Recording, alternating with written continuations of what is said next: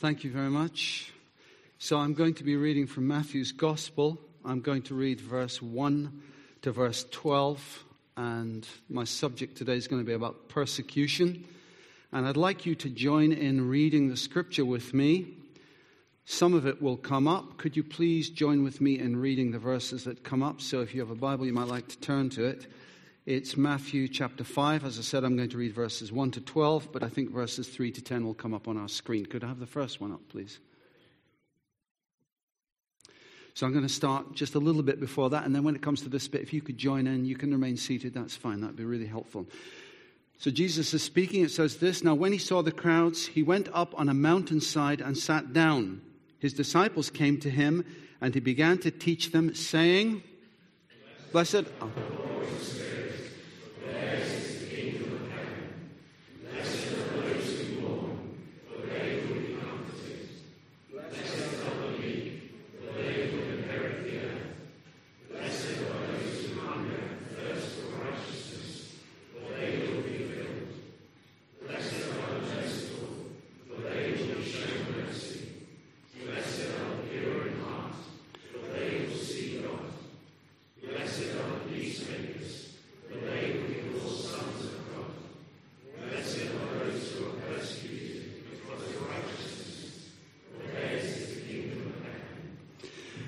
Blessed are you when people insult you, persecute you, and falsely say all kinds of evil against you because of me.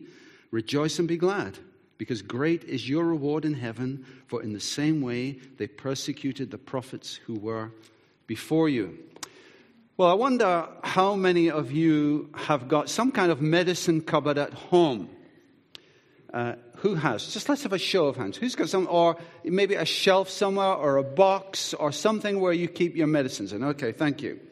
I wonder if in your medicine box you've got any painkillers in there. Maybe you've got some paracetamol, or some Calpol, or ibuprofen, or codeine, or things of that nature. I guess if I, again, if I did a straw poll, I would find that probably everybody here has used painkillers at some stage in their life. I was on holiday once not so long ago and I got really bad toothache. It was nasty and it kept me awake at night and it ruined the holiday. And I took endless painkillers and they didn't seem to have any effect. I read a book a few years ago, really very interesting book by co written by Philip Yancey and Paul Brand. And it had a very interesting title, this book. It was called The Gift of Pain the gift of pain. I thought, well, that's, a, that's what we call an oxymoron, isn't it? It's like hot ice. You know, you can't have hot ice, can you? The gift of pain. But as I read it, I realized what was meant by that. Dr. Brand, who was the co author of the book, worked with patients who suffered from leprosy, now called Hansen's disease, but commonly known as leprosy. Now, I've seen people in Nepal who, in fact, I've been to a hospital that deals with patients who suffer from leprosy, and it's not a very, it's easily treatable, but unless it gets treated in the early stages, it's a very dangerous disease because what happens if you don't know is you begin to lose feeling in your skin and the outer part of your body. You lose feeling. So, for example, you might think, well, maybe that's not so bad. Well, it's very dangerous when you think about it. So, for example, many people who suffer from that disease go blind. And the reason is this they get a piece of grit, small piece of grit in their eye, and they don't know that they've got it. And it results in an infection. And that's why you will see many of them who, you know, they've cut themselves and they don't realize they've cut themselves. They get infected and the infection gets worse and they lose fingers and toes and things like that. So it's a very nasty disease. So, leprosy, so the, I now understand why he said the gift of pain. You know, again on Friday, it was interesting. I was talking about this with Jen in the church office on Thursday, and I got home that day, and uh, we had some nice crusty bread. Joy had made some nice homemade soup, and I got a large serrated sharp knife, and I went to cut the bread, and I went like that, and the knife slid down the bread right into my finger. So instead of slicing the bread, ah, I yelped with pain. However, so persecution isn't fun. It's not pain free. Jesus talks about blessed are those who are persecuted for righteousness' sake. Blessed are you when men persecute and revile you and say all kinds of things against you for my sake. It's not pain free, though, persecution. Yet Jesus says if you go through it because of righteousness, or because of what you do, what God requires, or for doing right because of me, he says, then you are blessed indeed. So I want to look at a couple of things today. What is persecution? Why persecution? How to deal with persecution. So, what is persecution, first of all? What it isn't, it isn't being harsh and judgmental and lacking grace. And sometimes we see this, I have to say, on our TV screens. So, for example, you see people, maybe not so much in this country, but in other countries, protesting outside abortion clinics, and they have placards, and they seem to be shouting in a very angry manner uh, at the people who are going in. And I think it seems to me that lacks grace and then they may get some stick because of that. To me, that's not persecution because the Apostle Paul says, If I give all I possess to the poor and surrender my body to the flames, but have not love, I gain nothing. So Jesus is talking about things that you do in love, not things that you do in hate. Hatred of evil, yes, but not hating people, hating what they do, perhaps, but about doing things in love. And the Apostle Peter also says not being a meddler, you know, meddling and then getting into trouble because of that. He's not talking about that or doing things which are wrong. He's talking about for righteousness' sake. It's important to underline that. Doing it for me. If you're persecuted because of me, Jesus says, for doing good. This is the context in which he's saying it. Now, there are degrees and types of persecution. I've done a little bit of research on this. Very interesting. And persecution can be categorized into two, largely two uh, elements. The first one, not necessarily in, that, in, in the sense of order, is smash, what's called smash. And the second one is what's called squeeze. So there's smash persecution and squeeze persecution. Let me explain what is meant by that. So, smash persecution is that violent, obvious, headline grabbing, murder, abduction type persecution. That violent persecution that sometimes makes the headlines. That's what's called smash persecution. The other one is more pernicious. It's called squeeze persecution. And I would suspect that some of you here have maybe suffered in the past, or maybe you're suffering even now from what's called squeeze persecution. It's more subtle, it's less obvious, it's pressures of being excluded from the family, for example, of losing your job, of hearing words that seek to undermine or discredit you, even having been rejected by a traditional church community. A few months ago, I interviewed one of our members of our congregation from Ethiopia, and she told us that she had suffered persecution. She had been stoned on her way to church. And in fact, I talked with her again about it on Friday just to get my facts clear. And I said to her, Did any of the stones hit you? She said, Yes. And the church building was also stoned. That's more smash persecution. But in addition to that, her family and the, put pressure on her to abandon her faith in Christ. That's more squeeze persecution. Put emotional pressure on her. I said, Well, why did your family put emotional pressure on you to leave Christianity, to abandon the faith? She said, Well, the community didn't like it. So there you have that type of squeeze persecution. Maybe you've been ridiculed at work because you're known as a Christian. Maybe you've been called a Bible basher. Perhaps people look out for you to make a slip up. Then they pounce, they call you a hypocrite. Or maybe your family has put some kind of emotional pressure on you, perhaps to abandon your faith. Or you're called a bigot because your views on, for example, same sex marriage or the sanctity of life don't line up with the current laws of the land. And so you're bigoted.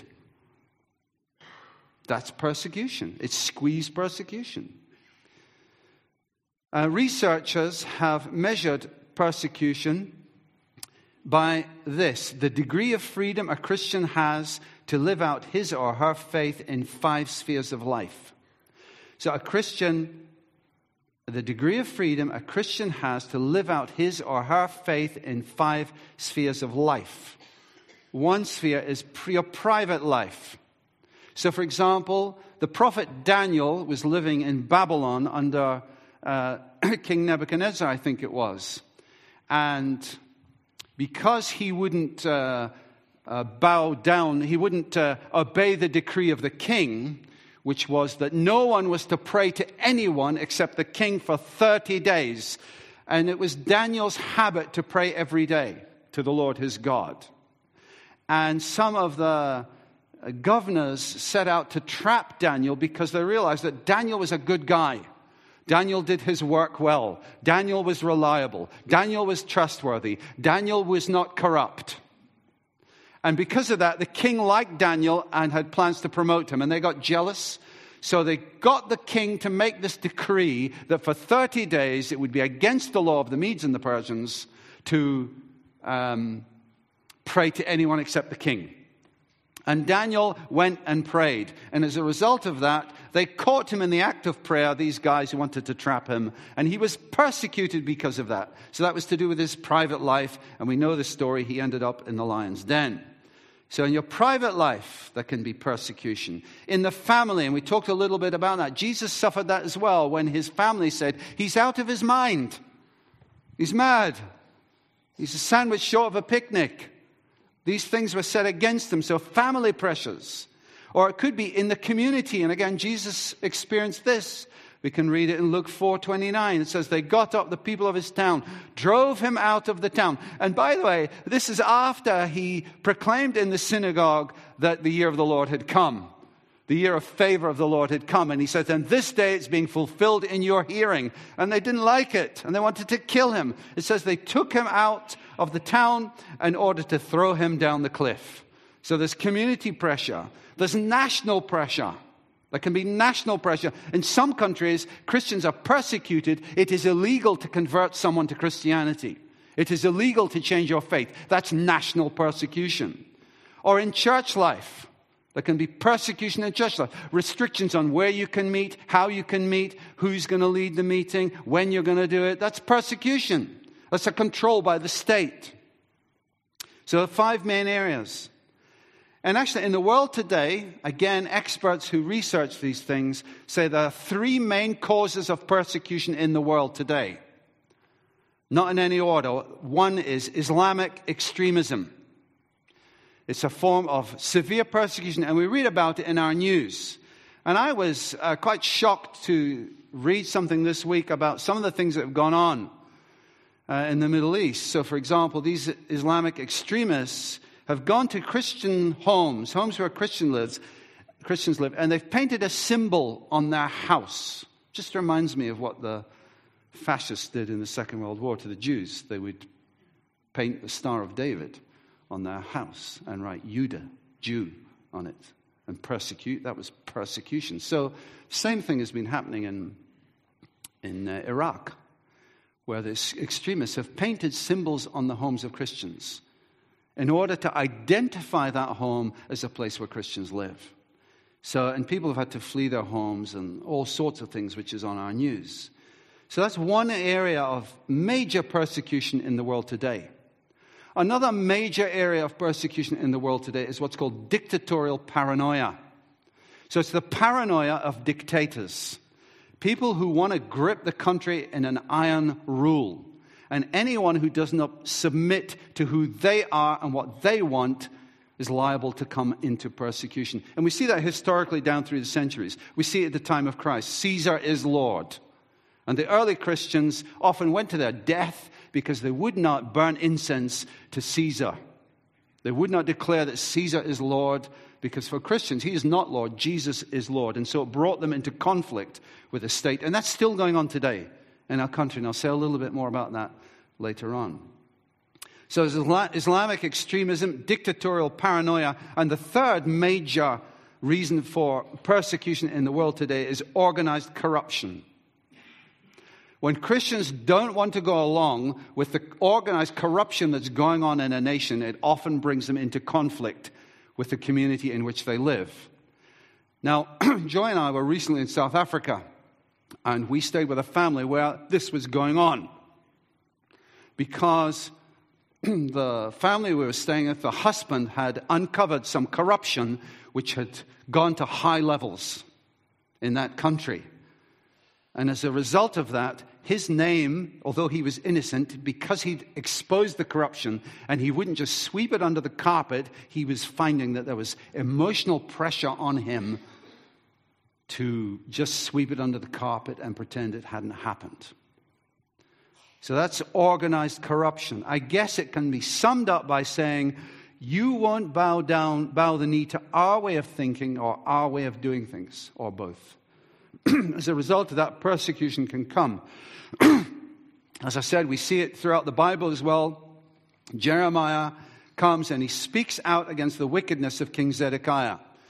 And Zedekiah doesn't like it, his governors don't like it, and they want to kill him. They throw him down a well. They want to leave him there so that he starves to death, but fortunately, someone rescues him. Elijah comes and he speaks out against the wicked king Ahab and his equally wicked queen Jezebel. I mean, you have to read the story in 2 Kings to believe it. And uh, they want to kill him. In fact, Jezebel says, if, I, if you're not dead by the end of the day, something's wrong, and Elijah flees. So that kind of state persecution has been going on for centuries. When our first loyalty is to Christ, then we will come into conflict with someone. When your first loyalty is to Christ, maybe in your family. The Apostle Paul says in 2 Timothy, in fact, everyone who wants to live a godly life in Christ Jesus will be persecuted. you will be persecuted. I wish in some ways that I'd heard that so five minutes into becoming a Christian. Then I would have been forewarned. In fact, the Apostle Peter says this do not be surprised. Do not be surprised at the fiery trial that may come upon you. You're going to be persecuted, is what the Bible says here. My own experience. I, don't, I haven't suffered what we'd call smash persecution. Nobody stoned me. I haven't been imprisoned or anything like that. But I've experienced, I suppose, some squeeze you know, emotional pressure to abandon the faith. And that happened early on in my Christian life. My family thought I, they thought I'd gone mad. And uh, they just didn't like the things that I was doing. And I wasn't doing anything wrong. I was enjoying the Lord.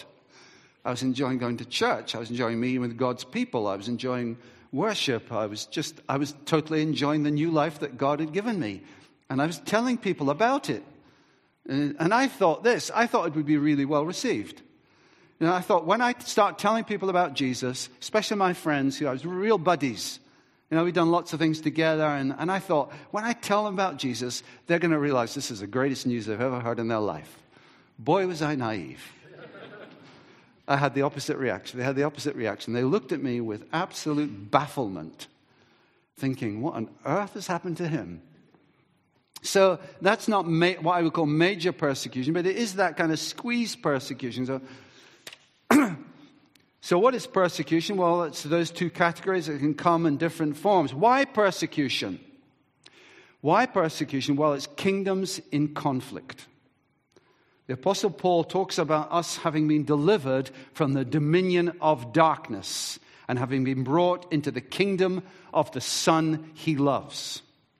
So there's kingdoms in conflict here, there's dominions in conflict.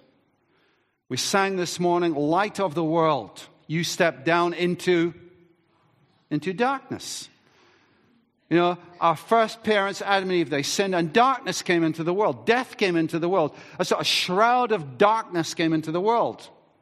And people became alienated from God. And Satan thought, aha, my time has come now. I'm going to rule the world. I'm going to overthrow God. I'll, and I will rule the world. Well, he's, no, he's never going to be able to do that. We know that. But nevertheless, there's still a shroud of darkness over the world. We see it in our own country, even in my lifetime. I think I have seen the moral darkness of this nation increase. How many would, just interestingly, anybody over the age of 40, let's say, now, just have a think for a moment. Those people who've lived in this country for that time, you know, from the time I was a lad in the 60s I think the moral darkness has increased in this nation. What do you think? Any, anybody agree with me? Yeah. Thank you. I mean, as many of you know as well, I go to Nepal a lot, and I love that country and I love the people, but there's a huge darkness over that nation. There's a huge darkness of idolatry. And you just see it wherever you go, and, and it's such a broken society. I mean, they seem to lurch from one crisis to the other, and you think, well, why is that? Why is that? Is it because the politicians are inept? Well, maybe that is. Uh, what is it? I think there's a darkness over the country. Do you, do you, think Satan wants us to prosper? No, of course he doesn't. He, came, he comes to steal, kill, and destroy. There's a conflict. So, why persecution? There's a conflict. There's kingdoms in conflict. And when you become a Christian, your worldview changes. Mine certainly did. And interestingly enough, last week I spoke about blessed are the peacemakers. When I got home, as you do when you're a preacher, you wake up, waking up in the watches of the night, and you think about all the things that you didn't say that you should have said, or the things that you didn't say well enough. You could have said that better. You shouldn't have said that, and all that kind of thing. And one of the things that I thought was this I didn't mention the fact that Jesus said this Do not suppose that I have come to bring peace to the earth. I did not come to bring peace, but a sword.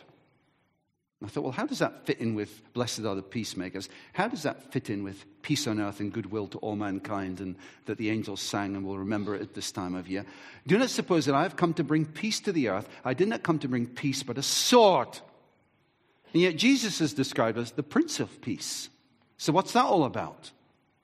Well, he's not saying this. He's not saying, I've deliberately come to meddle and stir up trouble. That's not what it's about.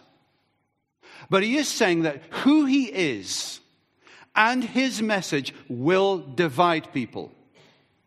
There will be opposition to who he is, even from within your own family. You know, it's interesting as well. Jesus talks about, you know, sometimes there'll be hatred in the family. Your own family will hate you.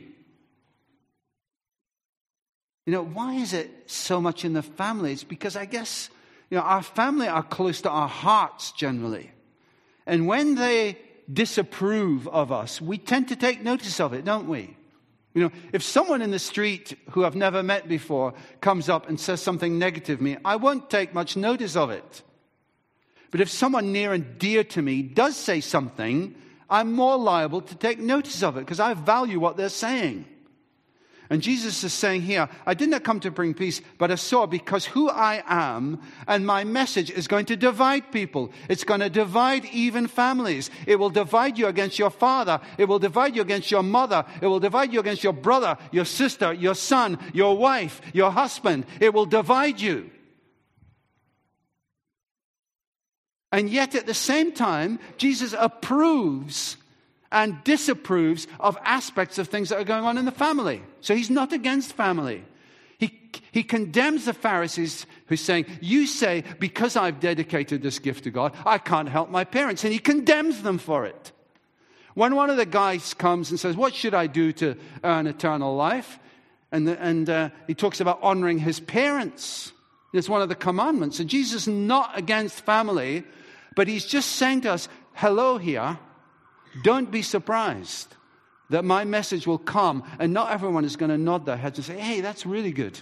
Well done, fantastic. I'm so glad you're born again. That is the best thing I've heard. I'm so glad that you've got this new life.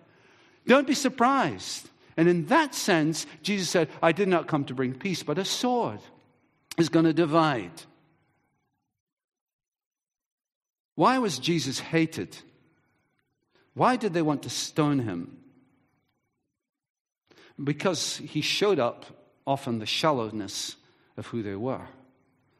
He showed up their unrighteous living, he showed up their hypocrisy. You give a tenth of your spices, he said, mint, dill, and cumin. But you have neglected the more important matters of the law justice, mercy, and faithfulness.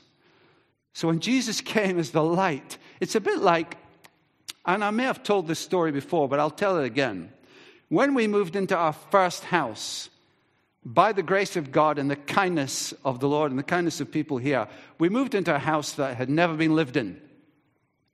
And uh, my DIY skills are not very good.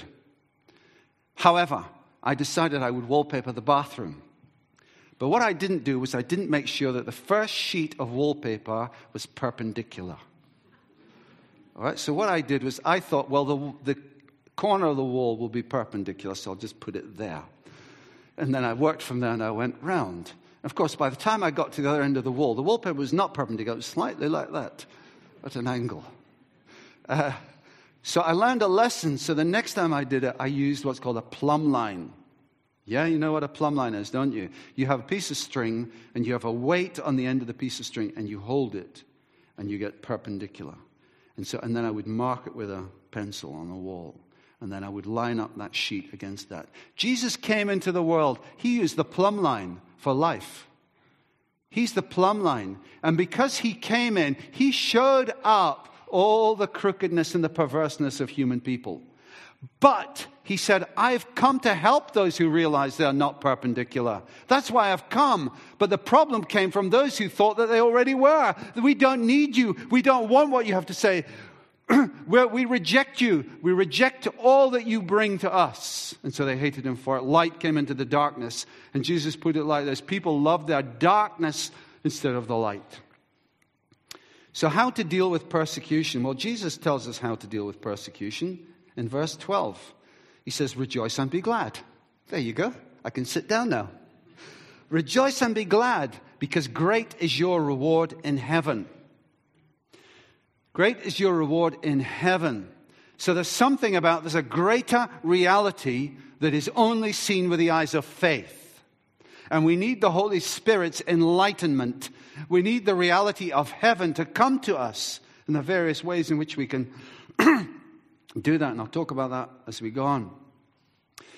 So, we need the Holy Spirit's enlightenment. We need to somehow grasp the reality of heaven itself.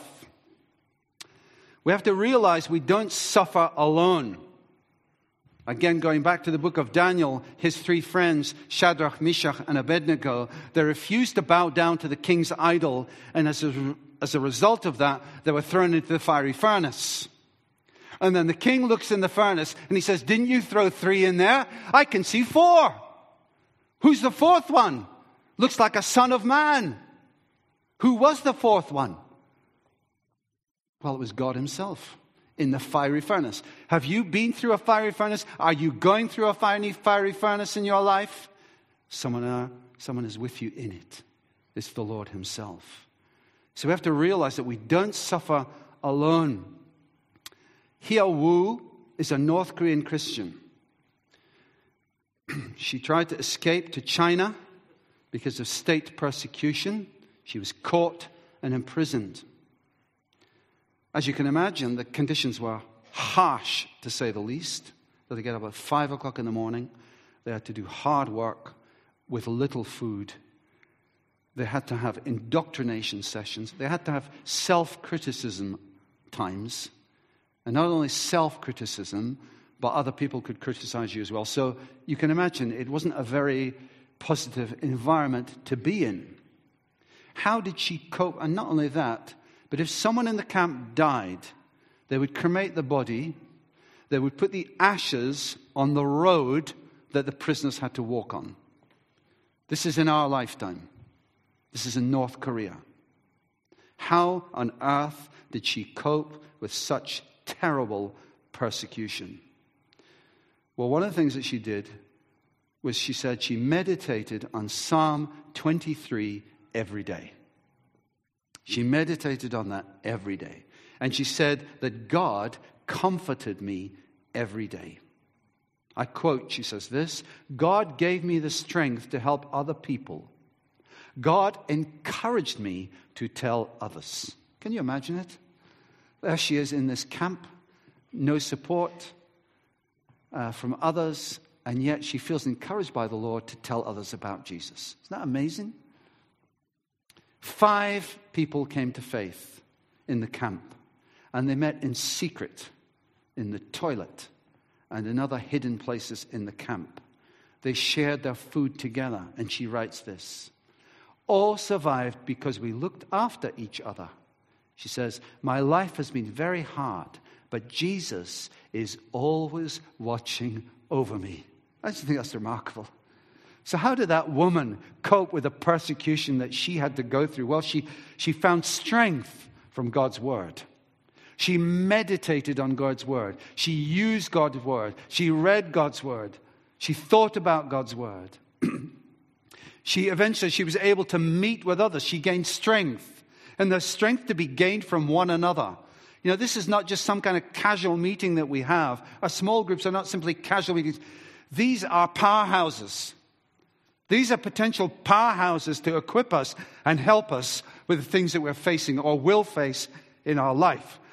the strength to be gained from knowing that there's a greater reality, that the Lord is with you and He is bringing His reward. When is the time to be strengthened? When is it? It's a bit like a marriage. When is the time to strengthen a marriage? Is it when it's in trouble? Well, that certainly would be helpful. But actually, the time to strengthen a marriage is now. The time to strengthen ourselves against persecution, when is it? When the persecution arises? No. The time to strengthen ourselves is now through God's word, through being together, and through gaining a sense that there's a greater reality here. and often we can get that in our worship. The other thing, and I've, I've got to come to a, a swift close now. Well, five minutes. Uh, victory is assured. All right? Victory is assured. The other day, I don't have many significant dreams, and I don't know how significant this dream was, but the other week I had a dream. And when I woke up, I remembered it. I didn't remember all of it, but I remembered in the dream I was running, and as I was running, I was singing a song. And when I woke up, the song was very clear in my mind to such an extent that I can still remember it, and I've been singing it off and on ever since. And uh, the song, and I thought, well, why, why is this one particularly come into my head? I don't know. But here it is. I'm not going to sing it this time, you'll be pleased to know. I'm just going to say it. Fear not, O little flock. The foe that madly seeks to overthrow will come crashing down.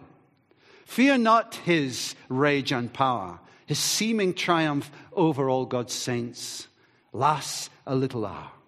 True as God's word is true, not earth nor hell, nor all its crew against us shall prevail. Our victory just cannot fail. Rise up, rise up, rise up, rise up. You know, so we are on the victory side. The apostles were forbidden by the Jewish religious council from preaching the gospel and healing people. They were thrown in prison. The Lord released them, and the council called them and had them flogged and said, Don't you dare speak about Jesus again. Uh, don't you dare proclaim things in his name again. And it says the apostles left the Sanhedrin rejoicing because they had been counted worthy of suffering disgrace for the name. Persecution can come in different forms smash, severe, obvious, headline making, or it may be squeeze. It may be that subtle pressure, that emotional pressure that we may experience from time to time in our lives, just to abandon, to compromise, to give up some ground on the faith, whatever it might be. Persecution comes because light comes into the darkness and the darkness does not like it because there's a satanic power behind that darkness. To deal with persecution, we need to know that, need to know that God is with us. He will never abandon us. We need to be into His Word to gain strength from one another. And in our worship, to see that greater reality and remind ourselves of that.